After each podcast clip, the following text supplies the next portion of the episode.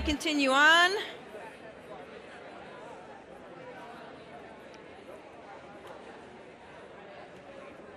You ready? You're ready for this. Just just get your new friend's phone number. You can hang out over the break. It's good. All right, let's pray together before we jump into the scriptures. Father, Son, and Holy Spirit, we are so grateful for the promise of your presence all year, not just when we celebrate the birth of Emmanuel, the with us God, but all year long, God, you promise to be with us. You promise to be with us in the most joyous and the most difficult seasons of life and everything in between. And for that, we're so thankful. God, we pray that you would um, encounter each one of us this morning. We all come in with lots of different things on our minds and our hearts, and I just pray that this time, this few minutes, would be carved out for us to encounter you and to engage with you. And God, we, like we pray every week, are so grateful for this opportunity to worship here in this school. God, we thank you for Sheridan as the kids went home on Friday for a, a longer winter break. We just pray, God, that you would um, be with them as they go with their families. Rejuvenate the faculty and the staff and the teachers as they have some time off as well, God. We thank you for what they do, and we ask that, that you would bless them. So be with us in this time. Jesus, help us to notice the invitations that you have for each of us today. It's in your name we pray. Amen. Well, Merry Christmas, everyone. Merry Christmas. I, I'm Stephanie. I'm one of the pastors here. I'm so grateful for some of you who are visiting, maybe with us here during the holiday, maybe even from out of town. Thank you for spending this time with us this morning. And we would love for those of you who are looking for a church home to consider Mill City as one of those spaces. We'd love to answer questions for you and, and have you come up to the winter getaway with us. We would love to have you. Uh, we are finishing up uh, the season of Advent here together today. And so I thought it would be appropriate just to put it out there and say, well, you know, what are your holiday gatherings, your Christmas gatherings. Over these next few weeks, you're going to have lots of gatherings. And so I bet there was a bunch of different answers to the question, what, how would you describe your holiday gatherings? But what I really want to know is if anyone in here described your holiday gatherings as peaceful. Why, so, why is that so funny? Anyone with the peace, serene, tranquil? Anyone? Because if you do, I would like you to raise your hand high because a few of us would like to come over to wherever you're going. Oh, great. Back here, we got a few. Okay, so we're joining you all for your peaceful holiday Christmas celebrations. Of course, there's a lot of wonderful things about celebrating and getting together and families and all the things, but peaceful is not usually one of the things. It might be for some of you.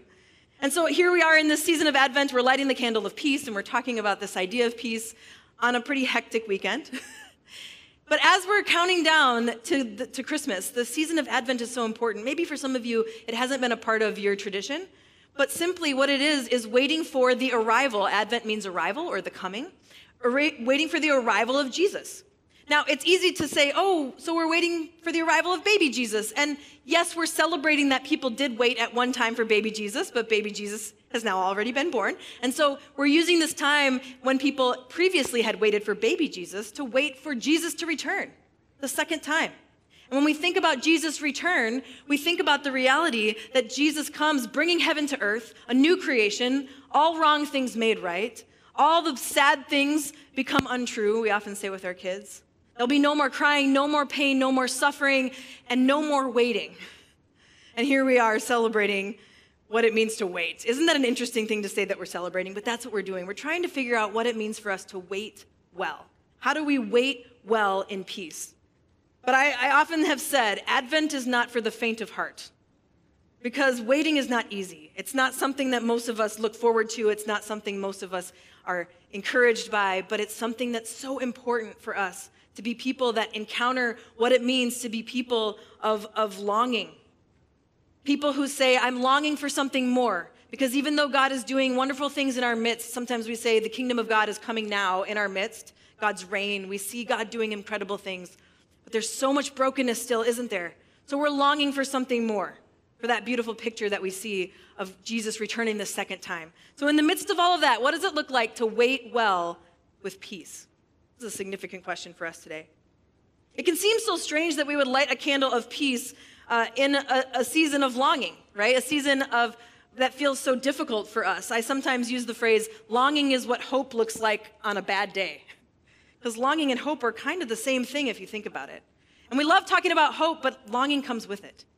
And so, how do we have peace in the midst of a season of longing? And of course, sometime in the 16th century, there was these German guys who decided that on this Sunday, this very busy Sunday, the candle of peace, okay, the candle of peace should be on the Sunday where we're doing the last minute shopping, the last minute cooking, the last minute planning, and the kids are out of school and they're jumping off the walls. Let's have the candle of peace, right? It's funny to think about it.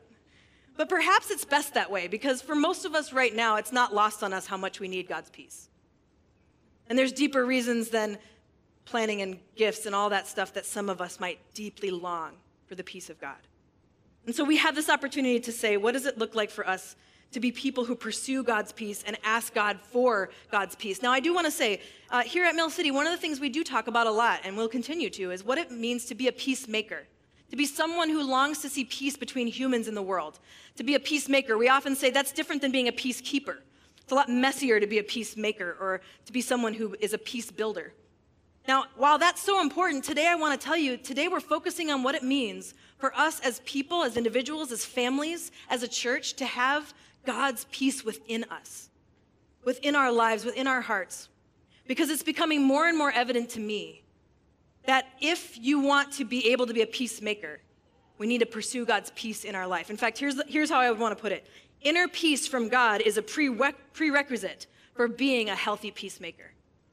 Inner peace from God is a prerequisite for being a healthy peacemaker.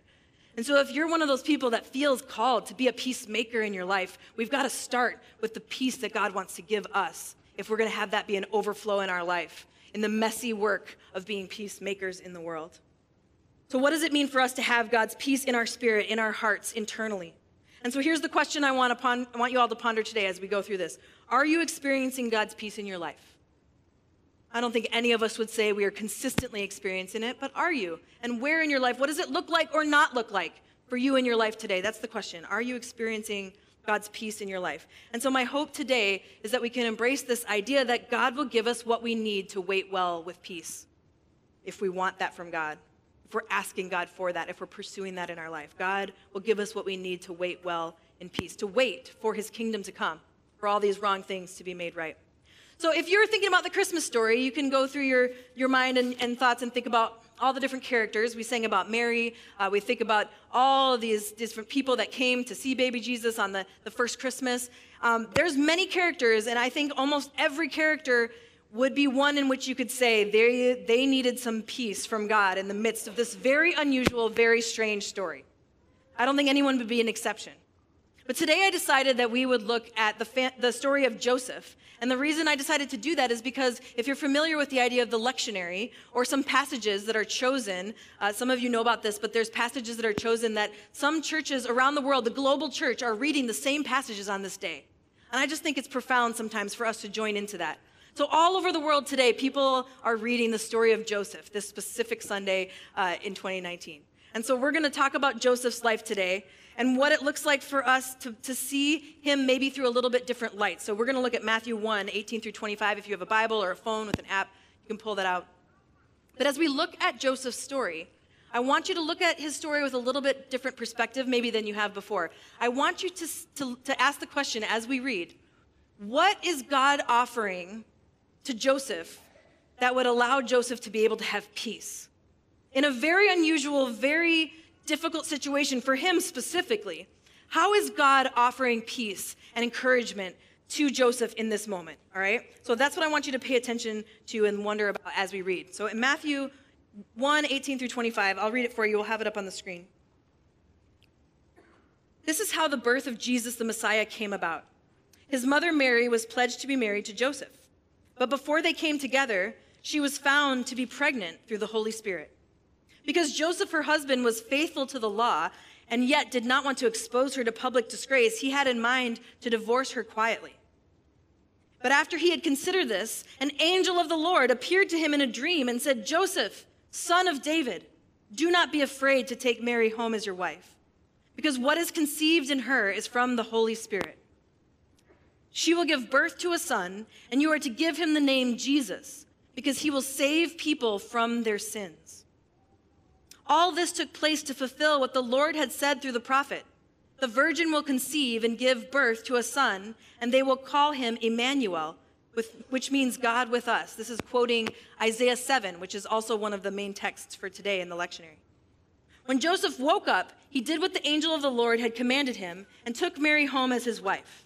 But he did not consummate their marriage until she gave birth to a son and named him Jesus. How did God give Joseph peace in the midst of this very difficult situation? I mean, you could just think about it for a minute. It doesn't take long to imagine what it would be like to be Joseph and then to realize, I don't know if we could really understand what it would be like to be this guy in this moment. What would it be like to be someone who finds out in this very odd way from your betrothed that she's going to be with child from the Holy Spirit? Not a lot of explanation going on here exactly how that happened, right? And then to, to already be considering this why, why those, the message didn't come to both Mary and Joseph at the same time, I do not know, but then he's got some time to have to consider that, and then he has to, in a dream, be encountered by a messenger or an angel from God to try to explain the situation to him. Now, I have no idea how he must have felt, but I do think that if you look closely at this story, there's some very specific ways that God looks specifically at Joseph and says, You can choose to have my peace in this moment. Before we look at that, I want to just discuss the, the concept of shalom or peace. How many of you have heard that the Hebrew word for peace is shalom? You heard this word before? i have got a definition for you I'm going to put here up on the screen. And there's actually a lot of definitions as it is a very deep, rich concept in the Hebrew tradition. Hebrew words have lots and lots of depth of meaning to them. But I love shalom as one of my favorite Hebrew words for us to look at. So here is a definition of this concept Shalom, completeness, wholeness, health, peace, welfare, safety, soundness, serenity, prosperity, perfectness, fullness. I told you a lot. Rest, harmony, the absence of agitation, the absence of anxiety or discord. Now, you tell me if this is something that's possible without the God of the universe, because I have not experienced that to be true. This is a gift Shalom, something that comes with God's presence, an invitation to us to receive if we want it to be something that we receive, probably in moments in our life today, but this is the future hope. This is what this new creation will be a full experience of. And I don't know about you, but that sounds great to me, especially in, the, in this time where it's difficult to find peace in our life. And so we see in the words of this messenger, of this angel, I think some things that really give the opportunity for Joseph to have peace. So let me just break them down for you. The first thing right away in verse 20 that we see is that God's messenger calls Joseph by name. And I think what that makes very clear is that God sees him and God knows him. Joseph, son of David. It's very difficult for us to understand just how critical and important names meant to people in the first century in the Jewish tradition. It's, it's important to us now, but it's just, it was just huge. And so, for this messenger from God to say, Joseph, son of David, it's expressing to him that he is known, that he is seen, that God wants to communicate to him, and that God has something for him. And I think that's the first reason that Joseph can have peace, because God sees him and God knows him. And saying son of David is critical because he's actually not the direct son of David, right? He is uh, in the line of David. And saying that he is the son of David would be super important because later on he's going to end up in Bethlehem, and the nickname for the city of Bethlehem is the city of David. Kind of like we say Mill City is Minneapolis. The nickname is City of David. And so if you're in the line of David and you walk into this city, there's going to be an opportunity for you that feels different. I think that this is a moment where God is saying, I see you, Joseph, son of David. And right away, we see then the next connection, which is that Joseph is a part of a bigger story. Joseph can have peace because in that moment, he realizes that he is a part of a bigger story that God is telling. Now, since he was a little boy, the fact that he was in the line of David would have been significant. That people would have said to him since he was young, You're a part of the line of David, and the line of David is important in this big story of God, of Yahweh. And so he was reminded in that sentence that he is a part of God's bigger story. Now, he didn't totally understand to what very critical degree he was about to be a part of that story as the messenger continued on, he starts to understand this. But right before we hear the story, if you just look back in Matthew, right before that, you see a long uh, list of the, the genealogy of Jesus, it says, but it's actually the genealogy of Joseph. It's Joseph's family line. And so Matthew, the author, decides to start with the genealogy of Joseph and lists the people that have led from, and in there is King David, and, and led down to Joseph. Now we're talking about King David, the King David, leading to Joseph. And many people say this seems a little bit odd because Joseph, as we just heard, is not, is not Jesus' biological father. We'll get back to that in a minute. But here it's so clear that he's being invited in as an important part of this big story that God is telling. This story is unfolding right before his eyes, and he has yet to totally understand how critical his role is going to be. And we'll get to that in a minute. The third thing I think is so clear that Joseph has an opportunity to choose peace is that God understands his fear of getting it wrong. God understands his fear of getting it wrong. In verse 19, because Joseph, her husband, was faithful to the law and yet did not want to expose her to public disgrace, he had in mind to divorce her quietly. You heard that, right? So it's translated here in the NIV as faithful to the law. Another translation of the actual word that's there is, is righteous. So he, because he was righteous, so maybe we could say because Joseph was a righteous man. Maybe another way to say that is because Joseph wanted to do what was right. Think about that, because Joseph wanted to do what is right. This is a confusing passage for us. It's very easy for us to take the concept of divorce in our North American context and place it back in the first century. Not a good idea. What was happening in the first century is that the law required that Joseph divorce Mary. Do you see the difference there? It wasn't, oh, I wonder if I have enough grace to keep her as my wife. For him to be a good Jewish man, he must follow the law and release her from this contract of marriage with him. That was the right thing to do by law. And so here you have Joseph in this moment, I'm sure feeling what? I don't know, anger, betrayal, sadness, confusion at best. And here he is thinking about how he wants to be faithful to the law, he wants to be righteous or a man that does the right thing. And I just think, man, if this guy is trying to wrestle with this, he wants to do the right thing, and then it says that he had in mind to divorce her quietly. He doesn't want shame on him, and he doesn't want shame on her. He's trying to do the right thing. To be faithful to the law, he was supposed to cut off this engagement. What a predicament that this man is in. And then the angel appears and says, Do not be afraid to take Mary home as your wife. Do you see why he would be afraid? It's not just about shame, I'm sure that's part of it. It's because he has been trying to follow this law his entire life. And here a messenger from God actually says, We're going to need you to break that one, actually. And this is the right thing to do. Don't be afraid. The right thing to do is to stay with her. This is totally different context than the context we find ourselves in today. This wasn't just about saving face. This is about Joseph having to decide if it's the right thing to do to break the law he spent his whole life trying to, to, to stay within. And I think many of us can empathize with that. I don't know about you, but I know that there's plenty of us who are like, I want to make the right decision too. It matters. I just want to get it right. I'm not going to ask you to raise your hand, but I know some of your stories where what you think about all the time when you're making decisions is this is the right one. Is there, is there only one right one? I don't know. Joseph is in this predicament where he's trying to decide if there is the right thing to do and what that is. So Think about that in your own life. I bet some of you are thinking, man, in 2020, I have some big decisions to make and I want to do the right thing. So, can I get some angels up in here in my dreams? Because that seemed a lot clearer. Right, see, some people are like, please, can I get that? That's helpful for Joseph, but do you see why he needed that to be as clear as day? I mean, it needed to be abundantly clear that this was the right thing to do. It says he was a righteous man, not that he was a self conscious man or that he was a cowardly man. It was a man who wanted to do the right thing. This was a pretty big ask, but don't we see clearly that God led him through this? God led him through this difficult situation. And because of that, I think he can have peace. The next thing I see is that God was fulfilling God's promises. Remember, Isaiah 7 is being quoted here by the angel. All this took place to fulfill, to fulfill the promises of God that we heard in the prophet the virgin will conceive and give birth to a son, and they will call him Emmanuel, which means God with us. God was fulfilling this important promise that Joseph's entire community had been waiting for. God was fulfilling that promise through his family. The messenger offers this reminder of Jesus' spiritual name. Jesus' spiritual name is Emmanuel. The with us God is probably the most direct way to put it. The with us God. And then I think we can say, okay, I think this guy can have peace because God was with him.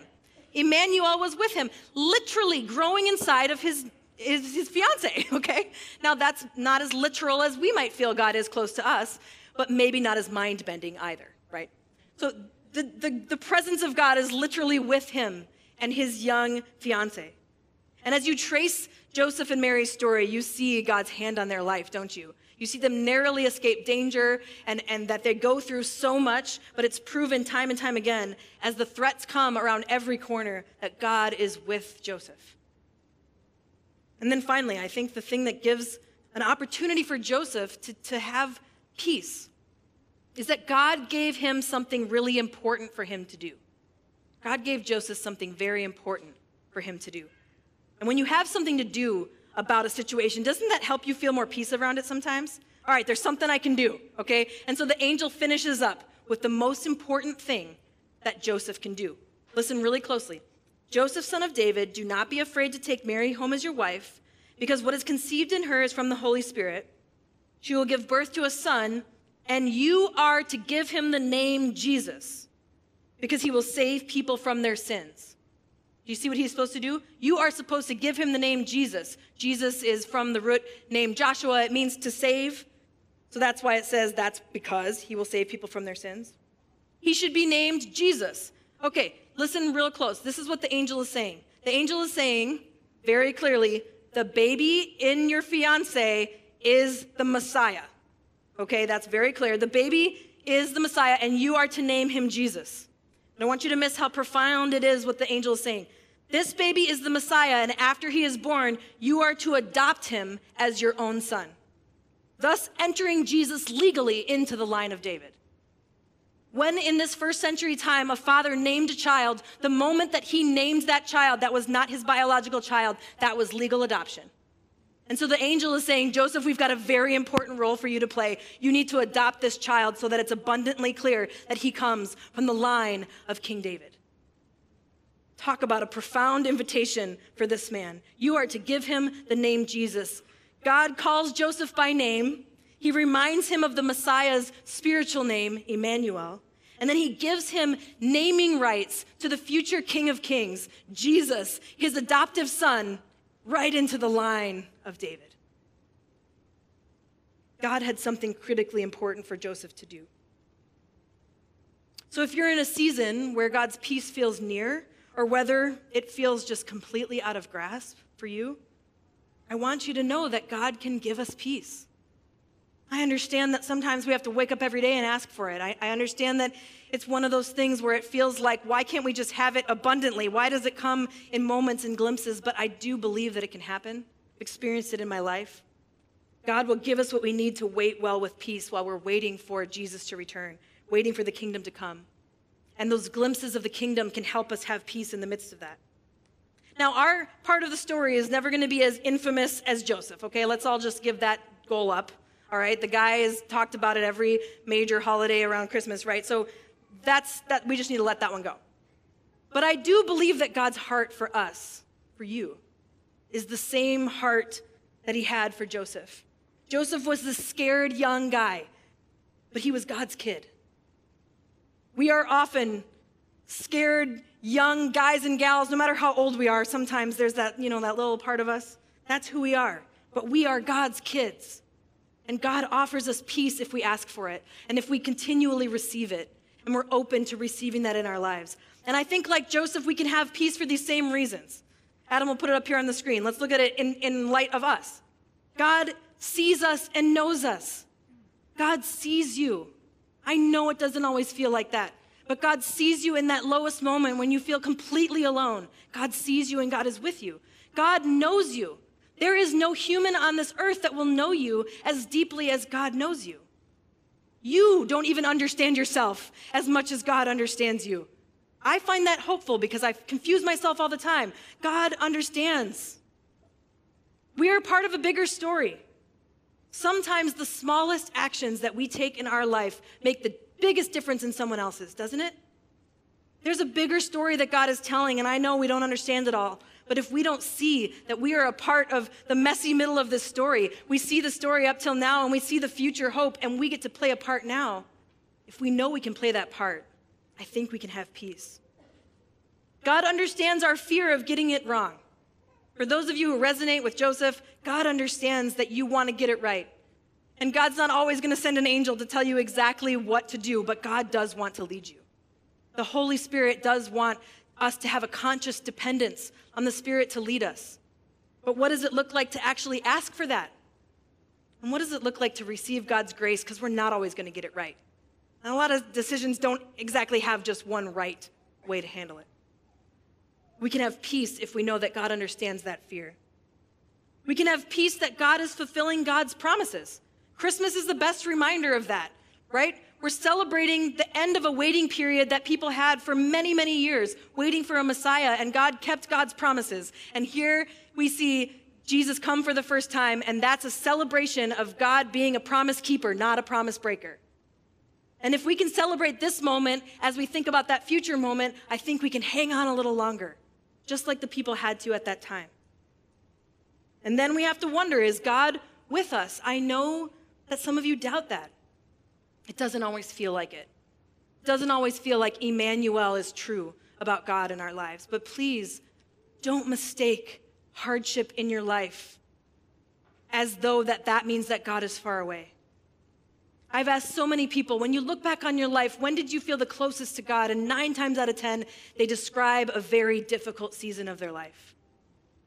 God's peace is not about erasing hardship. God's peace is about coming in in the midst of hardship and strife to, rem- to remember that God is the with us God, Emmanuel, whether we feel that in our human, finite bodies and minds and souls or not, that God is with us. And then finally, that God gives us important things we can do. We talk about that here a lot. There are ways in which God is inviting us to join in to the work of, that God is doing to restore the world as future hope. We know that all things will be restored. And we have this invitation. God has so much for you. Peace is not passive, it's something that we can actively participate in with God's kingdom. There's been so many seasons in my life where I have just desperately needed God's peace. If you're not in one of those seasons right now, think about one you had recently. I was reminded of a season years ago now, before I met my husband, and I was in a relationship with someone, and I was with him in a, in a relationship while he got sober for the first time. And I think about that time of recognizing the first time he could say that he had been a closet alcoholic for 15 years.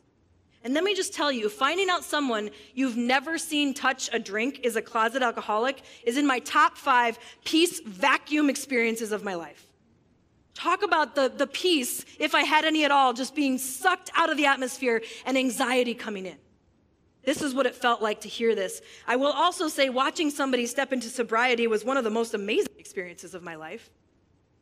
During that season, Alcoholics Anonymous became a pretty important part of his life. I know that it's been for some of you here, or is currently now. It's got roots in a discipleship movement. I love that about the AA movement. And for that season, Al Anon became an important part of my life. Al Anon, if you don't know, is a recovery space for families and friends of alcoholics, whether or not those people are acknowledging their addiction in that time or not. To pursue peace while trying to support an al- alcoholic partner is very difficult. And the number one mistake that so many of us make is thinking that in order for us to have peace, our loved one has to have peace. You see how that's not going to work really well as someone's coming into recovery. It's as though you think your peace depends on their peace, and it's not going to work. And what Al Anon taught me, in a way that I had learned in various seasons of my life as a follower of Jesus, Al Anon reminded me again peace is something that only God can give you. You can't get it from another person. You have to surrender, though, if you want to receive that peace. Some of you know the first three steps of the 12 step program. We admitted we were powerless over alcohol that our lives had become unmanageable. We came to believe that a power greater than ourselves could restore us to sanity. And three, we made a decision to turn our will and our lives over to the care of God as we understood Him.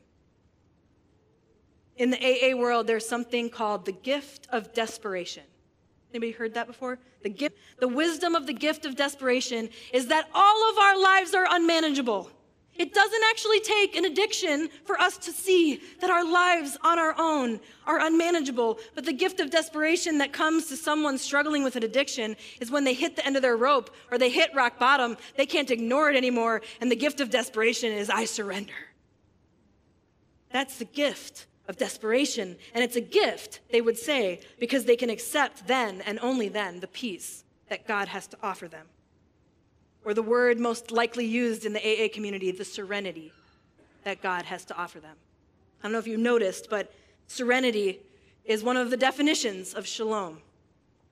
One of the most important tools of the AA movement is the serenity prayer. Many of you have probably heard it or read it before. Maybe you pray it every day.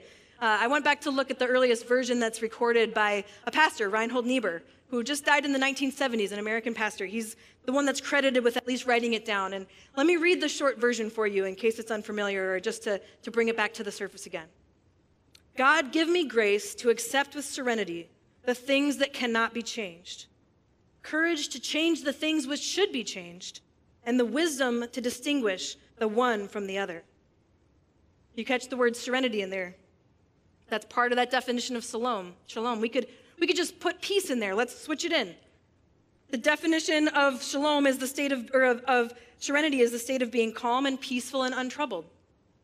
So let's say just for today, it's the peace prayer. All right? God, grant me the grace to accept with peace the things that cannot be changed, courage to change the things which should be changed, and the wisdom to distinguish the one from the other. But there's actually more to this prayer that Reinhold prayed. Let me read the rest of it for you. Living one day at a time, enjoying one moment at a time, accepting hardship as the pathway to peace taking as Jesus did this sinful world as it is, not as I would have it, trusting that you will make all things right if I surrender to your will, so that I may be reasonably happy in this life and supremely happy with you forever in the next. Amen. There are things that need to be changed. There are things that need to be changed in you and in me, and God is giving us the invitation to partner with Him to change those things. There are things that need to be changed in our neighborhoods, in our state, in our country, in our world, and God is inviting us to join in in some ways to participate in the things that need to be changed. You hear that in this prayer. God, tell me what needs to be changed that I can participate in. How can I join in? God gives us important things that we can do. God's invitation to join the kingdom coming in our midst. This is an incredible invitation, but do not mistake it for an invitation to try to do all the things. Please. Please do not mistake the invitation as an invitation to take over and behave as though we are God. Jesus, thanks for the invitation. We've got it from here. Absolutely not. But we live in that way sometimes. We desperately need God's wisdom to discern what is ours to change and what is ours to release and to accept the peace that comes with surrendering it to God. This is the desperate need for wisdom that we have. Accepting hardship, the prayer says, accepting hardship as a pathway to peace. Here's the gift of desperation again. Jesus came as the Prince of Peace. Jesus came to make peace on earth. But perhaps that peace has to start with you and with me, within you and within me if we're ever going to have a hope of joining in the peacemaking that God invites us to join into in the world that God loves. And so I just want to encourage you as you sing one of the most popular songs of this season, which is really a prayer, O come, O come, Emmanuel. That might be the most important prayer we can pray. O come, O come to us, with us, God, because we need your presence and we need your peace. And maybe some of us, that's all we can pray right now. And if so, I think that would be good enough. Oh, come, oh, come, Emmanuel, come be with us. We need your peace. Let's pray. Jesus, we are so grateful that we can call on you as the Prince of Peace to reign in our lives. But we also come to you as your kids who can't always figure out how to do that, who feel so overwhelmed sometimes by the things that we're holding on to. We need your help to help us surrender. Maybe it's one grip of one finger at a time that we just need to loosen and release to you. But Holy Spirit, help us do that. God, we thank you for the promise of your future return to make all things new. Jesus, we thank you that your reign is coming in our midst right now. Open up our eyes to see it. Help us in our longing. Give us perseverance as we hope in longing for you. Help us see the glimpses of you now, but help us never to forget that the future hope you have for us is so much greater. Help us hold on just a little bit longer. We pray for your peace. It's in the powerful name of Jesus we pray.